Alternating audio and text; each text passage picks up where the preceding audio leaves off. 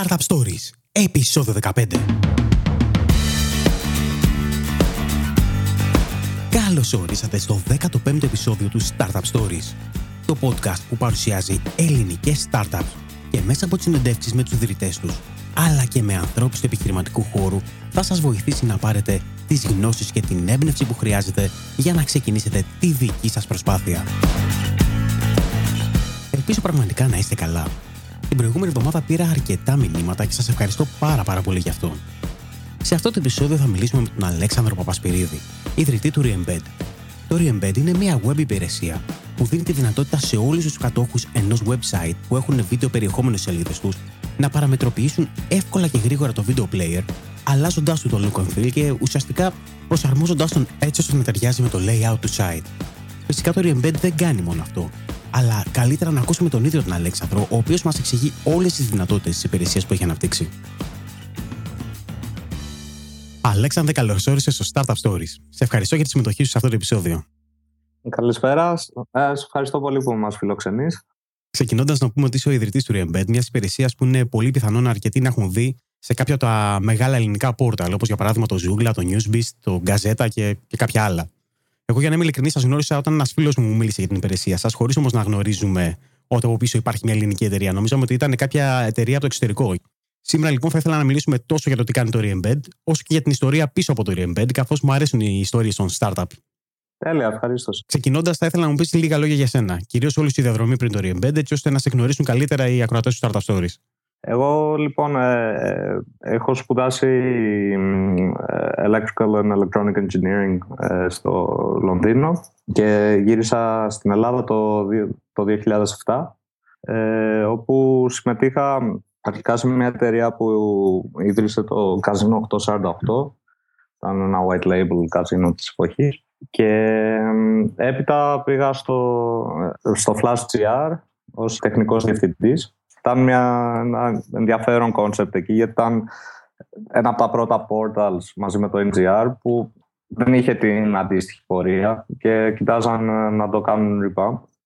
Να φανταστείτε, ήταν το 2008 είχε ακόμα ανάλυση 800-600 ναι, ναι, ναι, το, site. το θυμάμαι γιατί επισκεφτόμουν αρκετά συχνά τότε. Και έγινε rebrand σε news και αυτά. Ε, και παράλληλα ως χόμπι, δηλαδή ο dev είναι το background μου, ε, είχα ξεκίνησα να, και έφτιαχνα το iNews, ήταν ένα aggregator, πάμε για προσωπική χρήση βασικά. Ε, και κάποια στιγμή, επειδή άρχισα να πηγαίνει καλά και μπορούσα να ζήσω από αυτό, έφυγα από το, το Flash, τότε News και να ασχοληθώ με δικά μου projects. Και προχωρώντας το iNews μέχρι ενός σημείου, Μαζί με ένα φίλο μας ήρθε η ιδέα για το Reembed. Η ιδέα βασικά προέκυψε λόγω της εμπειρίας που είχαμε στο, στο news. Η ουσία ήταν τότε άρχισαν να, βάζουν, να, να χρησιμοποιούν πολύ embed, ε, από το, ε, embedding από το YouTube και ήθελαν να φτιάξουν ένα δικό τους ε, custom player. Και για, όταν ξεκινήσαμε να το υλοποιούμε αυτό τεχνικά, μας πήρε το project κάνα δίμηνο για να, να ολοκληρωθεί, δηλαδή να μάθεις το API του YouTube, να συνδέσεις όλα τα events, να φτιάξεις τα controls και αυτά. Και βάσει αυτής της εμπειρίας αποφασίσαμε ότι ωραίο θα ήταν να μπορούσαμε να το προσφέρουμε αυτό ως μια υπηρεσία σε άλλα sites, ώστε να γλιτώνουν όλο αυτό το χρόνο. Έτσι ξεκίνησε ως πριν γίνει καν εταιρεία το, το Reembed. Δηλαδή η ιδέα ήταν ότι με έναν player να μπορείς να βάζοντας μια γραμμή κώδικα στο site σου να αφαιρεί όλα τα embeds που έχεις από το YouTube και να τα παίζει με το δικό σου video player. Ωραία, πάμε να δούμε λοιπόν την όλη υπηρεσία του Embed. Είναι, από ό,τι καταλαβαίνω, ένας, ε, ένας video player. Πώς ακριβώς δουλεύει, δουλεύει η υπηρεσία, Είπες ότι βάζεις μια γραμμή κώδικα πρακτικά στο site σου. Οπότε δεν υπάρχει κάποιο διαχειριστικό το οποίο θα έβαζες εκεί πέρα τα βίντεο σου και θα έπαιρνες από εκεί κάποιο link να το βάλεις στο site σου. Φαντάζομαι ότι οτιδήποτε βίντεο έχεις αυτή τη στιγμή στο site ε, παίζει αυτόματα μέσα από το, μέσα από το δικό σας player. δηλαδή αυτό που ο slogan είναι έχουμε take control of your videos with one line of code και in two minutes. και όταν, δηλαδή όταν κάνεις την εγγραφή στην υπηρεσία μας ε, βγαίνει ένας wizard που μπορείς να επιλέξεις ε, το στυλ του player σου από κάποια skins να επιλέξεις τα χρώματα του player βάσει αυτών που είναι στο site σου και να βάλεις και ένα, το δικό σου logo πάνω στο player. Πρακτικά δηλαδή για να δώσουμε καταλάβει και, και οι ακροατές ότι αυτό που προσφέρετε εσείς είναι ότι κάνετε ένα customization του, του player, σωστά; Ακριβώς, είναι ένας customized video player, πολύ σωστά. Και με το που τον δημιουργήσεις, εμείς δίνουμε στο χρήστη ε, μια γραμμή JavaScript για να την ε, βάλουμε στη σελίδα του η οποία ό,τι ψάχνει ε, για αρχή από YouTube ή από Dailymotion ή από Vimeo και τα, τα παίζει με τον player που μόλις έχει φτιάξει. Και το πλεονέκτημα αυτό είναι, δηλαδή, ξέρεις, αντί να έχεις το, το κόκκινο μαύρο player που έχει το YouTube, έχεις έναν που είναι, ταιριάζει καλύτερα στο look and feel του site σου. Και αυτό είναι το, δηλαδή έτσι μπαίνουμε στο site. Αλλά από εκεί πέρα, και προφανώς γιατί δεν μπορείς να έχεις μια υπηρεσία μόνο το, το skinning, προσφέρουμε και real-time ε, analytics. Δηλαδή μπορείς να βλέπεις στατιστικά σε πραγματικό χρόνο για την απόδοση του κάθε βίντεο σου. Και επίσης μπορείς να, να βάζεις και διαφημι... δικές σου διαφημίσεις. Άρα στην τελική λύνουμε τέσσερα προβλήματα που θα έχει ένα site χωρίς το re-embed. Ε, αυτά είναι, αν βάλεις ένα βίντεο από το YouTube, ένα δεν ταιριάζει το look and feel. Δύο, δεν έχεις ιδέα αν οι χρήστες σου το βλέπουν καν αυτό το βίντεο. Ε, εκτός αν ήταν δικό σου και τα βλέπεις στο YouTube, ε, στα analytics του YouTube. Αλλά αν το έχεις πάρει από κάποιον άλλον δεν έχεις καμία ιδέα. Επίσης, αν, ε, αν το αφαιρέσουν αυτό το, το βίντεο από το, από το YouTube, εσύ ο μόνος τρόπος που μπορείς να το πάρεις χαμπάρι είναι αν θυμηθείς να μπεις στο άρθρο που το έχεις βάλει. Και ξέρεις, όσο μεγάλο είναι το site, είναι πολύ δύσκολο να, κράτα, ε, να παρακολουθείς όλα τα άρθρα. Έχεις και πληροφόρηση πλέον ε, ότι αυτό το βίντεο εδώ δεν δουλεύει, άλλαξε το ή βγάλ το. Και ένα άλλο πρόβλημα που έχεις με τα original embeds είναι ότι κάνοντας ε, κάποιο share είτε στο facebook είτε στο twitter, τα links είναι, πάνε πίσω στο YouTube. Τώρα με το re-embed τα links οδηγούν σε, κάνει share τα δικά σου links, ώστε σου δίνει τη δυνατότητα να κερδίσεις traffic μέσω social media. Και τελικά, στο τέλος, ε, και το πιο σημαντικό είναι ότι δεν μπορείς να βγάλεις χρήματα από αυτό το βίντεο αν το έχεις από το YouTube. Ενώ τώρα μπορείς να, να βάζεις pre-rolls και μπανεράκια στο βίντεο δικά σου, τα οποία εκμεταλλεύεσαι εμπορικά. Είπες ότι, ότι κρατάτε κάποια στατιστικά για τα βίντεο. Ε, τι είδους στατιστικά είναι αυτά, Είναι για παράδειγμα, θα μπορούσε να έχεις ε, την ποσοστό dropout και πότε έγινε ένας χρήστης, πότε σταμάτησε να βλέπει το βίντεο; Ναι, ναι. Ε, ε, κρατάμε, δηλαδή είναι, τα βασικά στατιστικά είναι ότι το βίντεο φόρτωσε, άρα εμφανίστηκε το poster με ένα play button, ότι ξεκίνησε να παίζει και ότι αν ολοκληρώθηκε. Γι' αυτό από αυτά βγαίνουν δύο ποιοτικά στατιστικά, ότι το ένα είναι το πόσο ελκυστικό είναι να παίξει. Δηλαδή, αν έχεις καλό poster και αν είναι σε καλή θέση το βίντεο και έτσι δημιουργείται το play rate σου. Και από εκεί πέρα, πόσο καλό είναι και το ίδιο το βίντεο, γιατί από αυτό επηρεάζει το completion rate σου. Δηλαδή, πόσοι φτάνουν στο τέλος και πώς κάνουν dropout. Εμείς ε, κρατάμε και το κάθε δευτερόλεπτο που βλέπει ο κάθε χρήστης. Και το, είναι πολύ ενδιαφέρον αυτό, γιατί μπορείς να κοιτάζοντας ένα γράφημα τον αριθμό χρηστών ανά τη διάρκεια του βίντεο, μπορείς να καταλάβεις που είναι το πιο ενδιαφέρον σημείο. Δηλαδή, είναι ένα χαρακτηριστικό που λέω σε όλους, ότι ε, αν βλέπεις κάποια στιγμιότυπα ε, τον γκολ από έναν ποδοσφαιρικό αγώνα και μπορείς να καταλάβεις που είναι, γιατί ε, έχει ένα peak την ώρα που μπαίνει το γκολ, επειδή αρκετοί το ξαναβλέπουν, κάνουν rewind και μαζεύονται τα δευτερόλεπτα. Ή αντίστοιχα σε ένα βίντεο που είναι κάποια φάρσα και γίνει το αστείο, μετά φεύγουν όλοι και πέφτει κατακόρυφα το view, το view rate. Και βάσει αυτών των στατιστικών, τώρα αυτή τη στιγμή το dashboard μας τα, ε, τα δείχνει ρο. Δηλαδή σου λέει ότι αυτά τα βίντεο τα βλέπουν πιο πολύ, αυτά τα τελειώνουν πιο πολύ. Ε, αλλά έχει πολύ raw data. Ο σκοπός είναι να προσθέσουμε πιο πολύ intelligence και να μπορεί να βοηθάει τα sites να σου λέει ότι μήπως να αλλάξεις αυτό το βίντεο γιατί δεν έχει τόσο καλή απόδοση σε σχέση με τα άλλα κτλ. Το στατιστικό των dropout για μένα είναι πάρα πολύ σημαντικό γιατί επειδή φτιάχνω κάποια βίντεο για κάποια webinars, χρειάζομαι τη δυνατότητα έτσι να ξέρω πότε κάνουν drop out οι χρήστες. Και πρακτικά να βελτιώσω την ποιότητα του webinar ή να, να βάλεις, ας πούμε, μια προσφορά που θα είχες στο τέλος του webinar να τη φέρεις λίγο πιο μπροστά. Καταλαβέ. Είναι, είναι πάρα πολύ σημαντικό και νομίζω ότι για να το αποκτήσει αυτό υπάρχουν κάποιες υπηρεσίες όπως η Wistia, αλλά είναι πολύ ακριβές. Ε, ναι, σε, σε εμάς δηλαδή τα, όλα αυτά τα στατιστικά τα είναι στο free package. Ε, είναι δωρεάν.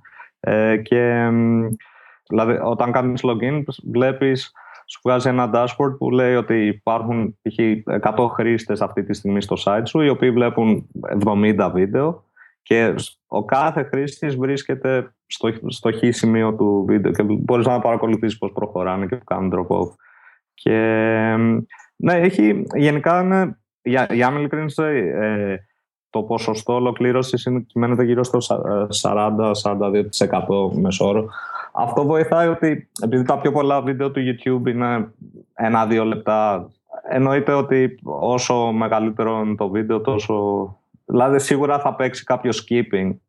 Μπορεί να ολοκληρώνουν, απλά είναι και το, τα jumps. Μίλησες ότι μπορείς να χρησιμοποιήσεις και να βάλεις διαφημίσεις στα βίντεο, pre-roll ή post-roll. Ε, μπορείς να βάλεις ό,τι θέλεις εσύ ναι, είναι, ε, αυτό είναι στο premium πακέτο που δίνουμε, προσφέρουμε στους χρήστες μας ε, μια υπηρεσία, έναν ad manager. Είναι built-in, κάτι αντίστοιχο του OpenX ή του Google Ad Manager, λίγο ε, πιο απλό. Και ουσιαστικά μπορείς να επιλέξεις να βάλεις κάποιο βιντεάκι ως pre-roll ή post-roll και, ή κάποιο μπανεράκι για να παίζει κατά τη διάρκεια του βίντεο.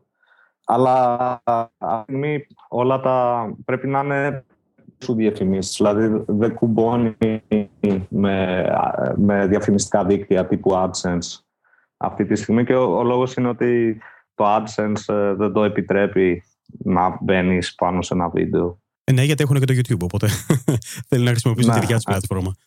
Όσον αφορά τις διαφημίσεις που δείχνει το YouTube, δεν ξέρω βέβαια αν θα κάνεις embed ένα βίντεο, αν αυτές συνεχίσουν να παίζουν. Υπάρχουν κάποιες pre-roll διαφημίσεις των βίντεο. Αυτές τι γίνονται; Σωστά.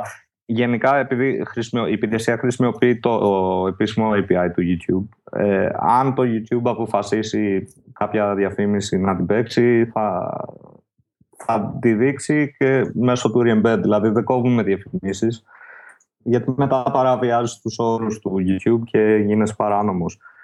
Το μόνο είναι ότι, όπως είπες σωστά, ότι στην περίπτωση των embeds είναι σχεδόν όλες οι διαφημίσεις τους σε μπανεράκια κατά τη διάρκεια του βίντεο και όχι pre-rolls.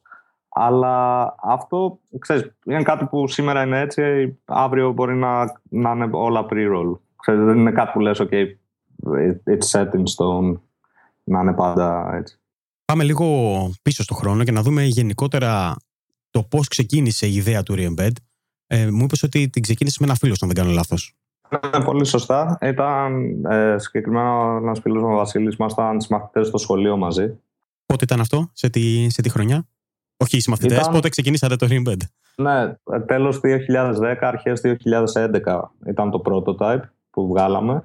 Τα πρώτα δύο μεγάλα sites που χρησιμοποίησαν το Rebed ήταν το, εντάξει, το News λόγω της σχέσης που είχα και το Zoogla ε, που εντάξει, είμαι ευγνώμων στο, στο Μιχάλη το Βασιλιάδη εκεί που μας πίστεψε πολύ αρχές μας.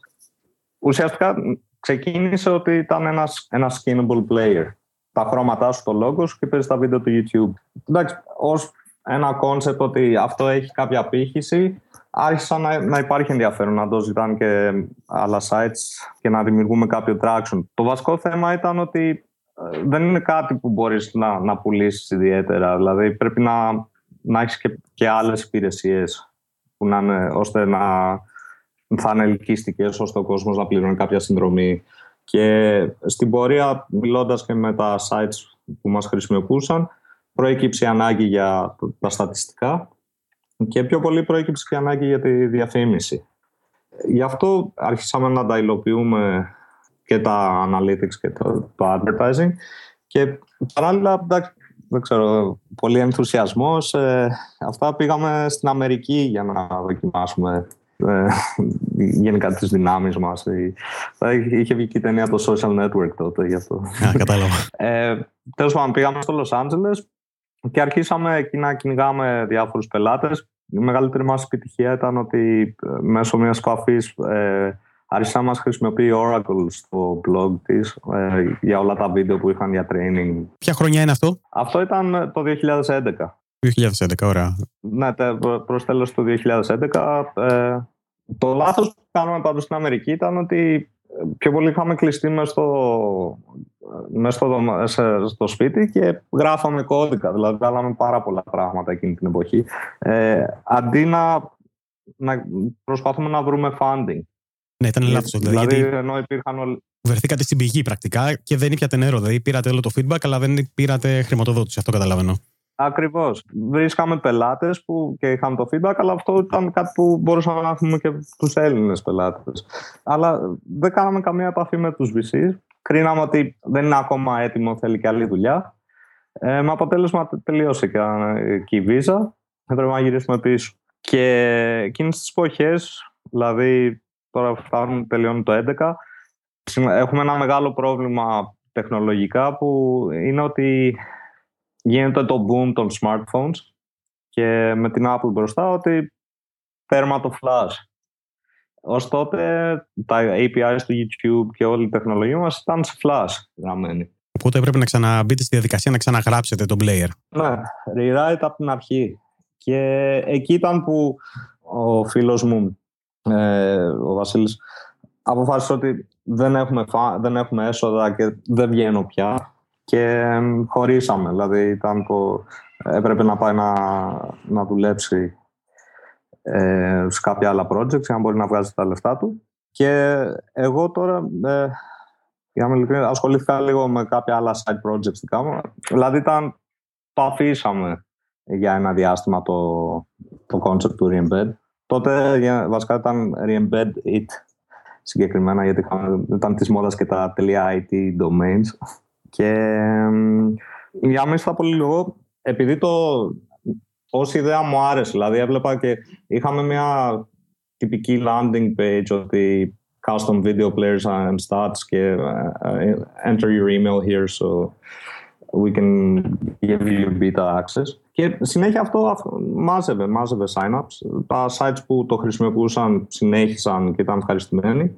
Και αποφάσισα ξέρεις, να το ξαναπροσπαθήσω, απλά αυτή τη φορά με μια καλύτερη προσέγγιση. Και αυτή η προσέγγιση ήταν να καταφέρω να βρω κάποια fans. Οπότε πρακτικά έψαξε χρηματοδότηση για να ξαναξεκινήσει την, ε, την εταιρεία, την ιδέα του Reembed. Γιατί δεν υπήρχε εταιρεία μέχρι τότε. Ε, ε, κατάφερες να βρεις κάποια κεφάλαια; Ναι, το τέλη του 2012 κατάφερα να μάζεψα 80.000 ευρώ από friends and family, όχι um, institutionalized investors, EVCs. Και αυτά ο σκοπός ήταν να φτιάξουμε μια ομάδα εδώ που θα ξεκινούσε να γράφει το player από την αρχή και θα μπορούσε να τελειώσει τις υπηρεσίες κυρίως στο θέμα του ad manager ώστε να μπορούμε να, να το πουλάμε ως υπηρεσία και να έχουμε κάποια έσοδα. Officially, δηλαδή, όλα αυτά βάλαμε μπρος τον Απρίλιο του 2013 ήρθαν τα, ε, κάποια παιδιά εδώ και δημιουργήθηκε η ομάδα ε, και άρχισαμε να τρέχουμε να, να βγάλουμε το καινούριο player. Γενικά η μεταφορά σε HTML5 ήταν αρκετά δύσκολο πράγμα. Ήταν, γιατί ε, και μας πήρε πολύ χρόνο επειδή παλιά στο Flash, τέλος πάντων, έχεις, ο player σου τρέχει σε ένα απομονωμένο περιβάλλον. Τώρα, όταν είσαι σε HTML5 και JavaScript εντός μιας σελίδας, ε, ουσιαστικά πρέπει να, να αμυνθείς από όλο το HTML και το CSS που υπάρχει ήδη. Και αυτό ήταν το πιο δύσκολο πράγμα. Δηλαδή, εντάξει, στην JavaScript μπορούσες να το κάνεις, αλλά εμφανισιακά υπήρχαν κάποια δηλαδή συναντούσει CSS που λέγε 100, images 100% width και ε, υπήρχαν πάρα πολλές περιπτώσεις που έπρεπε να χειριστείς ώστε να προστατευτεί ο player αλλά το πιο δύσκολο είναι ότι έπρεπε να χειριστείς έναν συνδυασμό δηλαδή περίπου 35 συνδυασμούς browser, OS, συσκευή. Δηλαδή γιατί ξέρεις έχεις ξεκινάς λες Windows, ε, Firefox, Chrome πέντε Explorers, Opera και αυτά. Μετά Mac, Linux και μετά έχεις tablets, κινητά και όλα αυτά θέλουν unit test και καταλήξαμε να βγάλουμε τον καινούριο player Χριστούγεννα του 2013, Γενάρη του 2014. Ε, και εκεί ήταν ουσιαστικά το πρώτο, ανοίξαμε σε κάποια, στείλαμε κάποια invites σε πολλά, ε, παλιά email και αρχίσαμε δηλαδή να κάνουμε ένα product cycle με feedback τι δουλεύει, τι δεν σας αρέσει στο player, βελτιώσεις, bug fixing και τον Απρίλιο του 2004 πλέον ανοίξαμε σε public beta. 2014 έτσι. Ναι. Είναι, δηλαδή μόλις συμπληρώσαμε ένα χρόνο που μπορεί να κάνει sign από καθένας. Αυτή τη στιγμή πόσα άτομα είναι η ομάδα του Rembed? Είμαστε τέσσερις. Εγώ, εντάξει, εγώ CEO, αλλά developer θεωρώ τον εαυτό μου. Ε, και άλλα δύο παιδιά που είμαστε στο dev team και έχει έρθει ένα καινούριο παιδί τώρα για να τρέξει το sales. Ωραία. Είστε τέσσερα άτομα λοιπόν. Φαντάζομαι ότι τα, τα αρχικά 80.000 ευρώ θα έχουν ήδη καεί μέσα σε αυτό το διάστημα. Οπότε με κάποιο τρόπο θα πρέπει να βγάζει η εταιρεία χρήματα. Ε, Είπες ότι έχετε, έχετε υιοθετήσει ένα freemium μοντέλο, δηλαδή υπάρχει ένα, μια free υπηρεσία και μια premium. Πολύ σωστά. Θέλεις να μας πει λίγο περισσότερο πάνω σε αυτό; Ναι, τον player και τα στατιστικά τα έχουν όλοι οι χρήστες. Και αυτό που αν πληρώνεις, ε, έχεις το δικαίωμα να μπορείς να βάζεις τις δικές σου διαφημίσεις. Έχουμε ένα concept ότι θέλουμε να φέρω ότι εφόσον σου δίνουμε την ευκαιρία να μπορείς να βγάζεις παραπάνω λεφτά, να μας δίνεις και εμάς κάτι. Και ε, ξεκινάνε αυτές οι υπηρεσίες από ε, 100 δολάρια το μήνα και πάνε, αυξάνονται, δηλαδή είναι, υπάρχουν πακετά στα χίλια και πλάς ε, που, αυτή, δηλαδή επίσημα είναι 100, 500 και 1000 αλλά και η διαφορά τους είναι με τον όγκο διαφημίσεων που σερβίρεις ως site. Δηλαδή όσο πιο πολλές διαφημίσεις τόσο πιο πολύ πληρώνεις. Σε αυτό έχουμε τώρα ex-paying customers, τα enterprise account μας και ε, βάσει αυτών συντηρούμαστε, δηλαδή ε, καλύπτουμε τα έξοδά μας ως είναι, ομάδας. είναι πολύ σημαντικό. Τι ποσοστό των χρηστών φεύγει από το δωρεάν πακέτο και περνάει στο επόμενο με, την, ε, με τη μικρή μηνύα συνδρομή που μου είπες ότι έχετε; Αυτή τη στιγμή είναι 6.300 χρήστες ε, που χρησιμοποιούν το Reembed. Γι' αυτό ε, είναι 0,1%. Είναι πολύ μικρό το conversion. Αλλά το μεγάλο πρόβλημα είναι ότι ε, αυτό το συγκεκριμένο προϊόν απευθύνεται σε, σε sites όπου υπάρχει εμπορικό τμήμα και μπορεί να κάνει πωλήσεις για διαφημίσεις. Γι' αυτό δηλαδή με αποτέλεσμα αυτοί που πληρώνουν είναι τα μεγάλα sites εδώ στην Ελλάδα για αυτά τα πακέτα. Και τώρα αυτό που που βγάζουμε την επόμενη εβδομάδα είναι το self-service για μικρά sites ε, που θα βγάλουμε ένα πακέτο στα 20 δολάρια το μήνα και ο σκοπός εκεί είναι δεν δε, θα έχει διαφημίσεις αλλά ε, το selling point είναι ότι δεν θα έχει το logo του Reembed, θα είναι white label player. Και αυτό ήταν κάτι που ήρθε, έχει προκύψει πολύ από το feedback. Δηλαδή το νούμερο ένα τύπου support ticket που έχουμε είναι um, how can we remove your logo from our player. Γι' αυτό θέλαμε να βάλουμε ένα entry point χαμηλό και σε self-service που δεν έχει τόσο ε, απαιτητικά sale, sales, δηλαδή ψηλοπολείται μόνο του μέσα από το dashboard. Και τώρα τελειώσαμε το integration με το, την Braintree για να μπορούμε να εξεργαζόμαστε τις κάρτες και θα βγει ελπίζω την άλλη εβδομάδα. Έχετε κάποια site ε, πολύ μεγάλα στην Ελλάδα, κάποια μεγάλα portal. Φαντάζομαι λοιπόν πως χρειάζονται αρκετά resources, κυρίως ε, και bandwidth και response time για να είναι διαθέσιμη η πλατφόρμα ανά πάση στιγμή. Πώς το λύνετε αυτό, χρησιμοποιείτε κάποια cloud υπηρεσία; Το, το stack μας υβριδικό έχουμε ε, και cloud και dedicated μηχανήματα. Δεν είμαστε fan του cloud με την έννοια ότι έχει πολλές ευκολίες αλλά είναι πανάκριβο. Και αυτό που έχουμε ουσιαστικά, έτσι πώς έχουμε σπάσει το δίκτυό μας, είναι ότι τα στατικά αρχεία σερβίρονται μέσα από cloud, ώστε να εκμεταλλευόμαστε τα CDN που έχουν. Και όλο το υπόλοιπο, το processing, τα, οι βάσεις και αυτά, τις τρέχουμε σε, σε bare metal, ώστε να έχουμε, που έχεις πολύ καλύτερο value for money για, στην, προς την απόδοση. Έχεις το overhead του maintenance, αλλά για μας αξίζει. Έχετε ξεκινήσει εδώ και αρκετά χρόνια, και δεν είσαι τόσα πολλά χρόνια σαν εταιρεία. η προσπάθεια έχει ξεκινήσει εδώ και πάρα πολλά χρόνια. Ποιο είναι το μεγαλύτερο εμπόδιο που αντιμετωπίσατε έως σήμερα, Ω εταιρεία, δόξα σε Θεός, δεν έχουμε κάποιο εμπόδιο. Δηλαδή, ίσα ίσα έχουμε πολύ καλό growth rate και πολύ καλή ανταπόκριση και feedback. Το, θα έλεγα το, το μεγαλύτερο εμπόδιο ήταν αυτό ότι που ξεκινάς δύο άτομα και κάποια στιγμή φτάνεις σε ένα, ένα γκρεμό επειδή δεν έχεις λεφτά και χρειάζεσαι να βγάζεις κάπως λεφτά και μπροστά σου έχεις, δηλαδή έχεις μια ιδέα που έχεις ερωτευτεί, είπες, ε, την πιστεύεις Απλά συνειδητοποιείς ότι έχεις μια, ένα βουνό που πρέπει να σκαρφαλώσεις και ήταν αυτό το, για μένα δηλαδή το, το δίλημα, το να το συνεχίσω ή όχι. Και, δηλαδή ήταν ένα διάστημα μερικούς μήνες που μέχρι να πάρω την απόφαση να ότι τελικά okay, θέλω να συνεχίσω με αυτό και να το κάνω σωστά. Αυτό ήταν δηλαδή στη διαδρομή μου το, το πιο δύσκολο ότι εν μέρει χωρίζεις με τον co-founder σου ε, έστω και φιλικά, δηλαδή δεν ήταν ότι ε, τσακωθήκαμε κάτι, ήταν ότι οι ανάγκες προέκυψαν και χωρίσαμε. Και μετά είναι, ε, δηλαδή, ως αυτό που σου ζητάνε και πολλά incubators στην πορεία, που σου, έχουν, που σου λένε ότι είναι προ, δεν μας αρέσει που είσαι single founder. Ισχύει, είναι, είναι κάτι που γενικά αισθάνεσαι αρκετά μόνος κάποιες ε, φορές και δεν έχεις κάποιον να συνεννοηθείς, να... στις δύσκολες αποφάσεις. Ε, πρέπει να, δηλαδή, χρειάζεσαι ή κάποιους advisors ή δηλαδή αν έχεις να αναπτύξεις μια πολύ καλή σχέση με την, την ομάδα που τα παιδιά που αρχίζουν να δουλεύουν ώστε δηλαδή εν μέρει παίρνουν το ρόλο των, του co-founder. Τι πιστεύεις ότι θα έκανες διαφορετικά αν ξεκινούσες ε, σήμερα από το μηδέν αυτή την προσπάθεια; Έχοντας όμως ε, τις γνώσεις και την εμπειρία που έχεις αποκομίσει έως σήμερα. Ναι, είναι αρκετά πράγματα που θα. Ε, δηλαδή, έχω κάνει πολλά λάθη. Ε, αυτή είναι...